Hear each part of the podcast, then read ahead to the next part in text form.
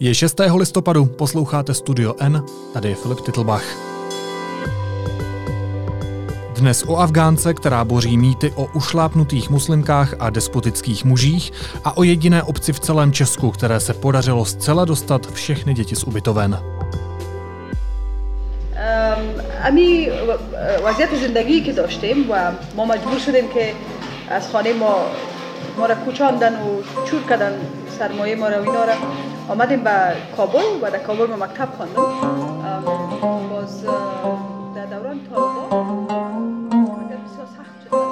Favzí Kufi se narodila před 43 lety v horské afgánské provincii Badachšán. Po pádu režimu tálibů se zapojila do politiky, nejdříve jako tvář kampaně za navrácení dívek do škol.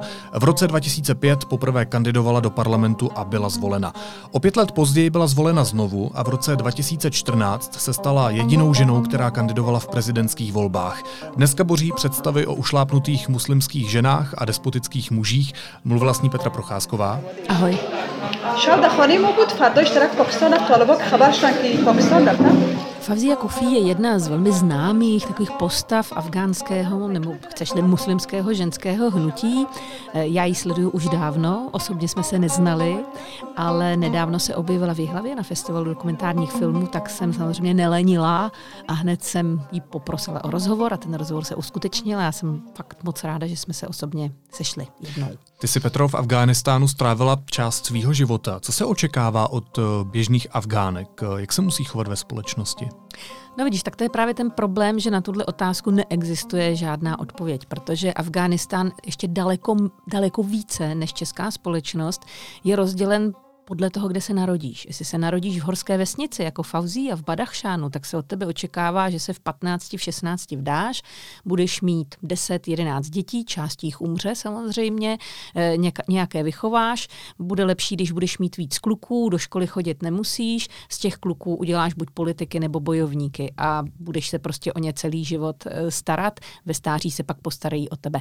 Eh, to je představa o ženě, která se narodí ve vesnici afgánské. Ale pak se taky může Třeba v Kábulu, v hlavním městě? Rodině intelektuála v Kábulu, když se narodíš jako holka, tak s největší pravděpodobností vystuduješ vysokou školu. Vemeš si asi toho, koho ti rodiče poradí, ale už nebudeš mít deset dětí. Pravděpodobně tě pošlou dokonce do zahraničí studovat. Možná do Iránu nebo Pakistánu, ale taky možná do Evropy. Takže obrovský rozdíl je mezi tím, do jaké rodiny a v jaké lokalitě se narodíš. Je tedy ten mediální obraz pokřivený? je zjednodušený. Neřekla bych ani pokřivený. On nám zobrazuje jenom jednu takovou výseč, která se hrozně stala populární v Evropě, v médiích, v knihách. Eh, a to je obraz té opravdu utlačované eh, ženy, která nemá žádná práva a nemůže chodit do školy. Ona je to opravdu pravda z velké části. A je to logické, že na to upozorňujeme, protože proč bychom upozorňovali na něco, co funguje? My vždycky upozorňujeme na něco, co nefunguje. Takže nedá se jednoduše odpovědět na otázku, jestli tamní muži pokládají ženy za rovnocené bytosti. Já si myslím, že nejen tamní muži nepokládají ženy za rovnocené bytosti, ale je tam obrovský rozdíl v tom, že tamní muži mají tu možnost s nimi jako s nerovnocenými bytostmi zacházet. Ona to tam i říká v tom rozhovoru, většina žen a je to dáno tím, že jsou ekonomicky závislé na tom muži. Ne všechny afgánsk, Afgánky jsou takové pučky, že by mhm. si neduply doma. Ale většina z nich nepracuje, i protože mají tolik dětí. A nepracuješ, nedržíš kasu, to znamená, že muž rozhoduje o těch zásadních věcech celé rodiny a má tě vlastně v hrsti.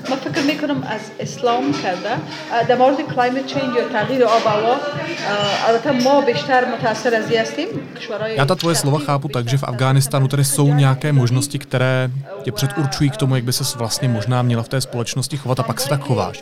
Myslíš si, že kdyby takovéhle možnosti byly v Evropě, dopadlo by to stejně? No, dopadlo by to stejně, ono to tady podobné bylo. Eh, Afghánistán se jenom, eh, ta, ta, ta realita se tam odehrává v těch kulisách, které u nás byly třeba před dvěma sty, dvěma sty lety, dejme tomu, eh, kdy také naše prababičky chodily po vesnici v šátku a nechodili do práce, velmi často měli víc dětí a ta společnost se prostě podobala. Je to posun čase, řekla bych daleko více než v té mentalitě. Je Favzia uh, běžnou afgánskou ženou? To ne. Ona tedy zaprvé se narodila do takové zvláštní rodiny, narodila se ve vesnici, v Badachšanu, to je strašně odlehlá oblast, já jsem tam byla a tam se třeba dá jet jenom v létě. Tam v zimě se vůbec nedostaneš, takže když v zimě tě chytne slepé střevo, pravděpodobně umřeš. Eh, je to nádherná krajina, jedna z mála krajin na světě, kde uděláš fotku a nejsou tam dráty protože tam prostě ještě do nedávna vůbec nebyla elektřina. Ale je velmi těžké se o tamtud dostat, a teď to myslím nejen fyzicky, ale vlastně mentálně z toho prostředí vyskočit. Ona měla štěstí v tom, že její tatínek byl politik a ona se od malička chovala trochu jako kluk, Dokonce mi tam říká, že vlastně jí štvalo často, že je holka. Byla první holka v rodině, která vystudovala a myslím si, že v ní je obrovská taková energie a hrdost a že v jednu chvíli se řekla, já to dám. A dala. Ten její život nebyl úplně jednoduchý. Já vím, že ona je z mnoha dětí, desítek dětí, tuším píšeš 23, v tom textu. 23 bylo. A že její otec byl zavražděn. Je to ano. bývalý senátor? Ano, on byl senátorem, eh, měl několik manželek, těch 23 dětí mu neporodila jedna žena, on si ty manželky bral takovým tím způsobem, což se taky ještě někdy v Afghánistánu děje, že prostě, a u nás to taky bylo, že slučuješ grunty. Mm-hmm. Jako vemeš někoho ze znepřátelené vesnice a tím se zpřátelíte. Eh, takže ona měla spousty sourozenců, tatínek byl skutečně zavražděn, eh, pravděpodobně pro svoji politickou činnost a ona potom dokonce přišla o muže později a myslím si, že tyhle jako velmi zásadní události v jejím životě ji také postrčily do té politiky. Ona si prostě v jednu chvíli řekla, že nechce být tím, kým je manipulováno, má jenom dvě děti a myslím si, že to rozhodnutí prostě padlo, když její muž zemřel ve vězení talibánském a ona si řekla, já chci mít na to, co se děje, vliv. To je ten moment, kdy se fyzicky i mentálně, možná intelektuálně vymanila z toho Badachšánu? Oni se přestěhovali už dřív, protože e, za války, za Talibánu e, byl Badachšán částečně vypálen, protože tam právě nežili talibové, takže talibové se ho snažili nějakým způsobem područit, takže ona se odstěhovala s rodinou do Kábulu a začala tam chodit do školy, vychodila tam i vysokou školu a myslím si, že při tom studiu jí začalo docházet, že vlastně studuje úplně stejně dobře jako kluci a proč by nemohla tedy stejně dobře se zabývat politikou. Pojďme do dneška. Jak je pro ní náročné věnovat se politice? Myslím jako ženě. Myslím si, že hodně. Eh, ona má dvě dcery, eh, politice se věnuje sice, ale eh, do posledních parlamentních voleb ji vlastně nepustili jako kandidátku. Byla proti ní vedena podle mého názoru hodně špinavá kampaň. Eh, co se jí ale povedlo, a to je úplně famózní podle mého názoru, ona se dostala do vládní delegace, která vyjednává na těch mírových jednáních s taliby. To se odehrává ejhle v Kataru, ejhle v Číně, ejhle v Moskvě a ona se vždycky tam dokáže nadspat. Vyprávila mi, jak je to hrozně složité. Ale ona používá právě takové ty, ty ženské zbraně, nadspe se do té delegace a potom třeba jenom sedí a provokuje ty taliby tím, že musí sedět za jedním stolem s ženou. Tak to se mi strašně líbilo. Uh, mimochodem, Favzia je symbolem emancipace muslimek, uh, to se asi nedá popřít. Přeje si, aby Afgánky žily stejně jako Evropanky? No to si nejsem úplně jistá, protože ona tak trochu žije, ona má strašně málo času na rodinu a, a mm, prostě na domácnost. Eh, je vdova, takže žije sama s dvěma dcerami, žije poměrně evropský emancipovaný život. Na druhou stranu e, velmi důsledně chodí oblečena jako Afgánka. Mm-hmm. To neznamená, že by si zahalovala tvář, ale chodí prostě v takovém tom oblečení, které je tam pokládáno za slušné, nosí ho i v Evropě a demonstruje, že e, to pro ní vlastně to, to dodržování nějakého bontónu afgánského, že to pro ní je důležité. Ona třeba, to byl hrozně zajímavý moment, mě tlumočil ten rozhovor rozhovor můj manžel, který je taky Afgánec, mluví persky jako ona a ona mu bez rozpaku podala ruku. Absolutně bez jakýchkoliv rozpaků, což je strašně netradiční v jakékoliv východní kultuře. Ale na druhou stranu bylo vidět, že e, při tom rozhovoru, když třeba on mluvil, tak ona Eh, mu nikdy neskočila do řeči, zachovávala určitý respekt. Bylo to poměrně vyrovnané, ale nebylo to jako kdyby tam seděl tlumočník a eh, dělal rozhovor s Evropankou, eh, nějakou feministkou, která by ho jistě zarupala daleko víc do země, než ona. Bylo prostě z toho cítit, že ona, že mají k sobě vzájemný respekt a že je to trochu jinak než v naší kultuře. Jak ona sama mluví o mužích? S velkou úctou. Ona sice o těch talibech no, a vůbec o té situaci v Afganistánu mluví velice kriticky, ale když jsem třeba náznakem si chtěla postěžovat na svého muže nebo vůbec jako na, na to, jaký jsou ty afgánští muži, jaká jsou mača a tak, tak ona tak jako se trošku vyděsila, protože, ale to je typický příklad toho, že když někomu začneš kritizovat něco, co je jeho, byť Aha. to on sám kritizuje, tak se naježíš. Mhm. Takže ona si třeba velice, velice chválila afgánské muže a to je pravda za to, že oni jsou jako absolutně spolehliví v té péči o rodinu. Ona uh, si myslím, že si nedokáže představit jako většina muslimských žen, že by prostě od té ženy ten muž odešel, mm-hmm. když má děti. To se neděje. To se, on si přivede jinou k ní, ještě to ano, to se děje, ale není to tak, že odejde. A ona právě říká, no tak co, tak vy tady prostě máte ty milenky, opouštějí své ženy, muži a pak žijí s někým jiným. Tak u nás taky sice jako je to institut milenky, ale veřejné, on si ji přivede domů. Já vím, s kým, jak si ten můj muž je, zároveň prostě mám jistotu, že on se o mě do mé smrti postará. Pojďme ještě zůstat u té Evropy. Um, Tady, a sama to píšeš v tom textu, nebo reflektuješ to v těch svých otázkách, je uh, takovou největší hrozbou nebo velkou hrozbou, kromě změny klimatu nebo klimatické krize, taky islám. Jak tenhle fakt vnímá Favzia? Tak ona je muslimka se vším všudy. Ona vůbec nespochybňuje, eh, že by islám byla nějaká jako závadná, eh, závadné náboženství. Ona tvrdí, že všechny ty problémy, že my se nebojíme islámu, to ona jasně říká. Vy se nebojíte islámu, vy se bojíte špatných lidí, vy se bojíte fundamentalismu, vy se bojíte pokřiveného náboženství a stejně tak může být pokřivené křesťanství nebo židovství. Takže a ona... Bylo. A bylo. A bylo. To, to je ono, to je ten časový posun. Skutečně Afghánistán, vůbec ta střední Asie eh, se nachází poněkud v jiném časovém období hmm. než, než my a je třeba se mm, někdy nad tím i trochu zamyslet a podívat se třeba do vlastní minulosti, eh, jak jsme tady, jak jsme tady žili my a být možná trochu tolerantnější eh, a ne tak třeba revoluční. Já si hmm. myslím, že ani ona by nechtěla feministickou revoluci v Afghánistánu. Myslím si, že by se jí to úplně nelíbilo. Ještě závěrečná otázka, jak na tebe Favzia působila jako člověk? Jako člověk velice vyrovnaně, klidně a to, co má za sebou, to si myslím, že by, jak se říká, porazilo i vola a ona, ona působí strašně důstojně. Strašně. Já si právě ji představuju na těch rozhovorech s těmi táliby. Ona se nenechá ničím moc rozhodit, eh, mluví takovým velmi klidným hlasem a je prostě strašně příjemná a navíc je velmi hezká. Ona vlastně trošku mluví jako Evropanka, nebo se mi to zdá? Ona trošku mluví jako Evropanka, ale já jsem to nezažila poprvé. Já jsem se stýkala s řadou žen, když jsem žila v Afghánistánu a to ani nemuseli být jako v politice, nějak se nemuseli zvlášť angažovat. Měli ale třeba nějaké vzdělání, střední školu a když jsem s nima našla nějaký kontakt větší a povídali jsme si delší dobu, tak jsem zjistila, že v mnoha názorech a dokonce i v názorech na rodinu, na muže, na emancipaci, to máme strašně, strašně podobné, že prostě to naše vidění Afgánek jako žen ušlápnutých Eh, to není úplně správné, je to jen tím, že je málo známe. Říká reportérka Petra Procházková. Díky moc. Hezký den. Teď jsou na řadě stručné zprávy, které by vás dneska neměly minout. Poslanci ukončili hlasováním rozpravu k vládnímu daňovému balíčku. Vládní většina ANO, ČSSD a KSČM tímto krokem prolomila obstrukce opozice. Opoziční strany považují tento postup za nezákonný, chtějí se proto obrátit na ústavní soud.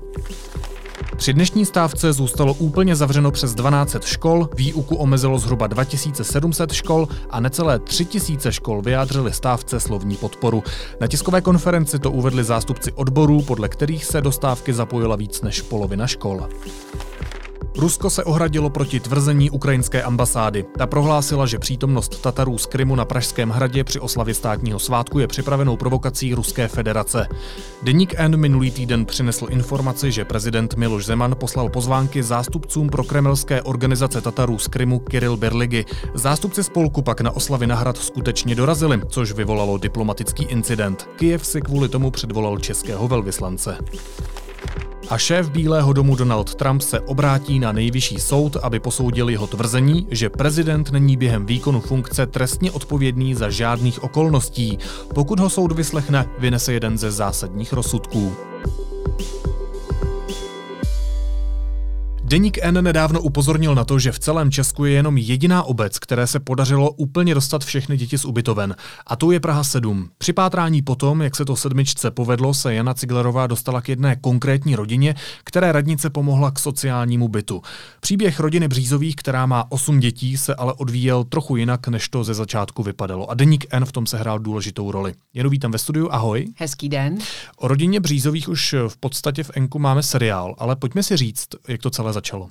Já jsem psala příběh úplně o něčem jiném. Uh, rozkrývala jsem Jak podstatu, už to tak bývá. přesně. Uh, rozkrývala jsem podstatu sexuálního zneužívání dětí, mluvila jsem s jednou kriminalistkou, která se tímto tématem zabývá a ona mi vysvětlovala, proč, eh, že tyhle děti pochází většinou z, ze znevýhodněných rodin, že jsou tím pádem zranitelné a že to nejlepší, co pro tyhle děti můžeme udělat, je, že jim umožníme vyrůstat ve stabilním prostředí a že jediná jediná obec v celé České republice, které se to povedlo, které se povedlo dostat děti z ubytoven, je Praha 7. A to mi přišlo zajímavé téma. A proto se zašla za tamním starostou Čižinským do sněmovny, kde ti to popsal. A já jsem zašla za starostou Čižinským, abych se ho zeptala, jak to ta sedmička dokázala. Praha 7 jsme zastavili privatizaci. To byl první krok. To byl první krok. Tím pádem jsme přestali přicházet o byty. No a potom to, že není dítě na ubytovně, tak to je spíš jako mravenčí práce lidí od nás ze sociálního odboru, kteří s nimi pracují, nabízí jim pořád řešení. Jak se dostala přímo k těm břízovým? Zeptala jsem se starosty Čižínského, jestli by neměl tip na nějakou rodinu, která by mi mohla povědět o tom, jaké to vlastně bylo, jak jim to změnilo život z té ubytovny eh, do toho vlastně vlastního bytu. A uh, on mi dal tip na rodinu Břízových, já jsem se s nimi spojila, domluvili jsme se na návštěvě, přišla jsem k ním domů. A vlastně jsem k tomu ještě sešity, to potřebuju. To pracovní sešity, učebnice, teď jenom Pavlík přešel na ten učňák, tak to bylo jenom za učebnice asi za pět tisíc. Nevím, jestli to není úplně intimní nebo soukromá otázka, ale dá se popsat, jak to u nich vypadá, jak to u nich funguje? Tak uh, oni ten sociální byt, který dostali, není žádný velký, já bych to tak typovala na 70 metrů čtverečních, můžu se mílit, jsou to dvě průchozí místnosti. Uh, oni tím, že mají 8 dětí, tak ty větší děti spí v, po palandách, takže hmm. tři palandy, šest dětí v jednom pokoji a rodiče si rozkládají pohovku každý den a po stranách mají dvě malé děti, eh, tříletého chlapečka a pětiletou holčičku, nebo obráceně, tříletou holčičku a pětiletého chlapečka. To musí být docela hluk, ne? Je tam hluk, je to taková uh, italská rodina, všichni se překřikují, uh, všichni si všechno snědí okamžitě. Já jsem přinesla nějaký uh, bombony a sušenky, tak to bylo okamžitě pryč, kdyby to ty děti vdechly. Uh, Břízovi mi pak i popsali, že oni vlastně za jídlo utratí 20 tisíc měsíčně. Oni mají šest kluků a dvě holky. Mm-hmm. Ty kluci jsou velký, uh, asi si pamatuješ sám sebe v pubertě nebo v dospívání snět si, co ti přišlo pod ruku. Dodnes. Dodnes. Není to na tobě vidět, Filipe, kdyby se Děkuju. posluchači a posluchačky ptali. Je, kde vlastně pracují pan Bříza a paní Břízová? To je velmi zajímavá kapitola. Oni jsou velmi tvrdě pracující lidi. Pan Bříze je deset let zaměstnaný u dopravního podniku a je opravářem kolejí, takže jakákoliv pražská um, situace, kde nejezdí tramvaj, tak tam bys ho mohl potkat. A paní Břízová dodává, doplňuje zboží v Albertu. Ona samozřejmě s těmi dětmi byla dlouho na mateřské, takže teď eh, pracuje několikátým rokem pod agenturou uh, v obchodním domě Albert. To, co popisuješ, zní jako happy story docela. Jako šťastný příběh, ale on tam přišel zvrat.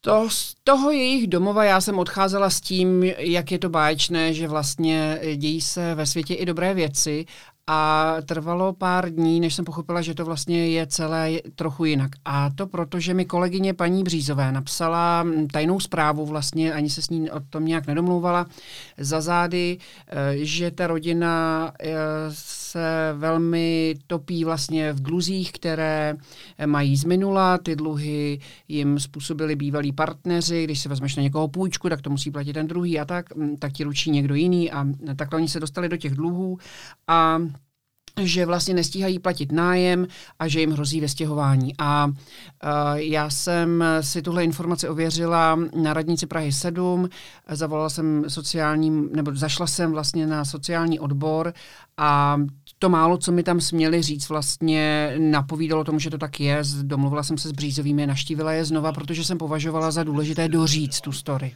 Tady mám lehkou artrózu a tady mám střední těžkou artrózu. Máte z práce. No, nevím, ještě se to bude řešit s tím, že se uvidí. No, měl jsem ještě pokračovat nemocenskou, no já jsem ji ukončil, protože jsem říkal, to nejde. Hmm.